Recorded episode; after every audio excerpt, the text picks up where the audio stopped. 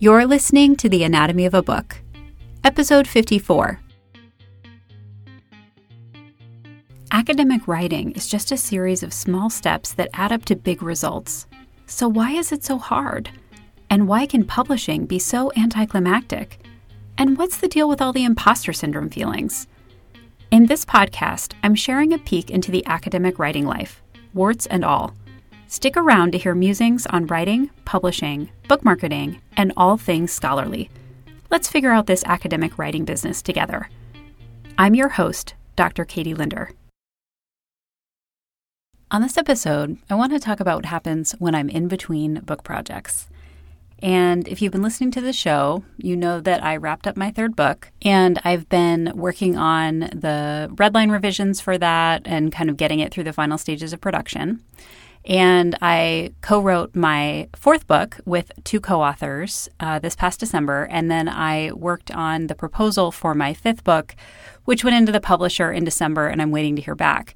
So I actually have just gotten the full manuscript from my co authors for book number four. So that's ready to be edited. But I'm not really actively writing a book right now. I haven't been actively writing a book since December, um, since that winter break. And um, I didn't really realize how big of a gap that was for me in my life until I kind of jumped into this whole other huge creative project. And I kind of looked up at one point and said, Oh, I'm doing this because I'm not writing a book. and uh, so, what well, the creative project is, I'm, I'm designing the next course for um, my side business, and it involves a ton of writing. And this course, as I've designed it, has about 60 videos in it, and all of them will be scripted. And um, that is at least 60 pages single spaced of writing um, probably about double that when it comes down to it. And it also involves the creation and the design of a workbook that will probably be self published um, to go along with the course, that will actually be kind of hard copy printed and sent to people who register. Um, and so it took me, you know, a little while to kind of dive into this other thing before I realized um, I really felt a gap in um, not working on a book. And typically in the past, um, I've gone pretty much straight from one book to another. And um, I'm just kind of in between projects right now because three of the projects, including my, my third book and two edited collections, they're all pretty much wrapped up. And the fourth book is is really coming along. It's not in active creating stages right now. We're just revising, and I haven't started working on book number five. So I'm just kind of a little bit in that in between space. Um, and I, guess what I'm learning about myself, and I, I think I knew this, but it just becomes so clear when I'm not working on a book, is that I just kind of need to have some kind of creative outlet that's big, like a book. Um, and the course is kind of filling that space for me right now because it's taking a lot of planning and a lot of thought. I have to think about how things fit together in the same way I would think about how chapters fit together and it's the place where I can go um, and be in a little bit of a flow state, which is also typically what I do when I am writing a book. Is I'll be able to sit down for several hours and get kind of lost in the research or the writing, um, and I don't have that right now with anything. So, um, how this course, I kind of stumbled into it actually. Um, I'd been thinking about doing it, um, but once I started mapping it out and saw how big it was going to be, I got a little bit intimidated. Um, and I figured um, that it would honestly take me about the time that it would typically take me to write a book. I thought it would take me nine months to a year to finish it.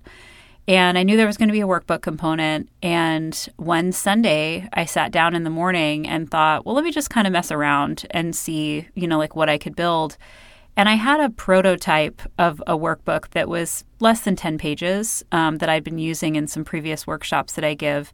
And the topic of this course is scholarship of teaching and learning. So it's related to research and um, pedagogy. And um, I'd been doing workshops for years, talking with people about how to design these projects. And so the course is really building off of that. And um, so I sat down this this Sunday morning and got up a couple of times to eat, but basically 11 hours later, um, I had just kind of like fallen into working on this workbook and looked up and had like 60 pages of it drafted.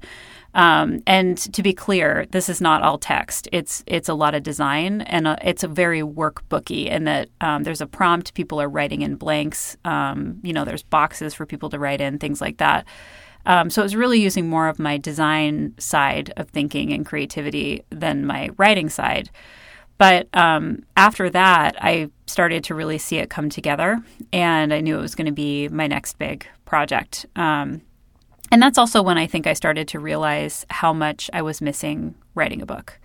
Um, and I just start to feel really antsy when I'm not working on a book and when I don't have a big project like that. And um, it's interesting. It's teaching me something about my own pipeline and also you know, I actually don't think it's a bad thing to be taking a break from book writing for a few months. Um, it's not like I wish I was working on a book, but it does tell me that maybe when I am not working on a book, I need to think about what is that kind of creative outlet that I'm going to fill that space with because um, I get a little stir crazy. I think my brain like wants something big to chew on and wants to start like building relationships, making connections, synthesizing large amounts of information. And when I'm done working on a book, there's definitely a rest period. But then my brain kind of starts looking around for that next big thing. And if it's not a book project, then it needs to be something kind of equally as big. So um, that's what I'm working on right now. That's that's a little bit of an unconventional writing project, um, and that I, right now I'm scripting a lot of videos. I have about 25 videos scripted out of 60, so I'm almost halfway there. And um, I'm doing quite a bit of research for this course to make sure I'm including the resources that I want to, and building out some supplementary materials that I think are going to be really useful to people. Um, but as of right now, I'm I'm actually thinking it's going to take me a lot less time than I thought, um, and in part that's because I've had several people reach out to me um, once they knew I was working on this project to say they were very interested um, in purchasing it, and so that certainly is a motivator in terms of just my side business and getting this thing up and running. Um, but I'm going to be spending good sections of the month of April um, into May probably working on this. And as I kind of work on the revisions of the the fourth book manuscript as well, this is going to be um, kind of the two big projects that are that are going to be on my plate in the near future. So I'm really curious. You know, when you are not writing or not working on a big project, or you know you have this kind of fallow period, you know, in between creative work. Do you have this issue too, where your brain kind of looks around and says, "Hey, what's going on? Why why don't we have something here to work on?" Um, I'm really curious if you if you find that. I do think that people are creative in such different ways. Um, and I'm fully prepared for this to be something kind of weird about me that I've learned about myself that maybe not other people identify with. But um, if this is you and you have this issue as well, you are not alone. And um, I think that maybe this is what some novelists feel like when they just write book after book after book, and one always comes on the tail of another.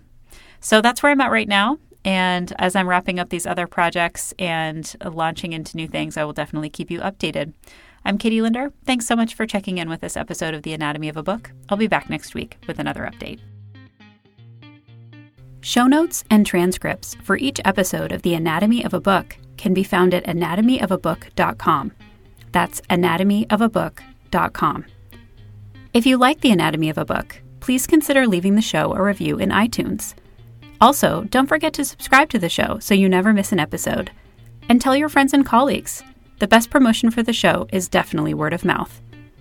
You can also hear from me each week on the Research in Action podcast and the You've Got This podcast. Both are available on iTunes, Stitcher, and SoundCloud. I also produce a free weekly email newsletter called The Academic Creative that focuses on topics like productivity, resilience, and creativity. Subscribe to this newsletter at katielinder.work to get it delivered directly to your inbox each week. If you want to learn even more about my work and projects, visit my website at katielinder.work. Thanks for listening.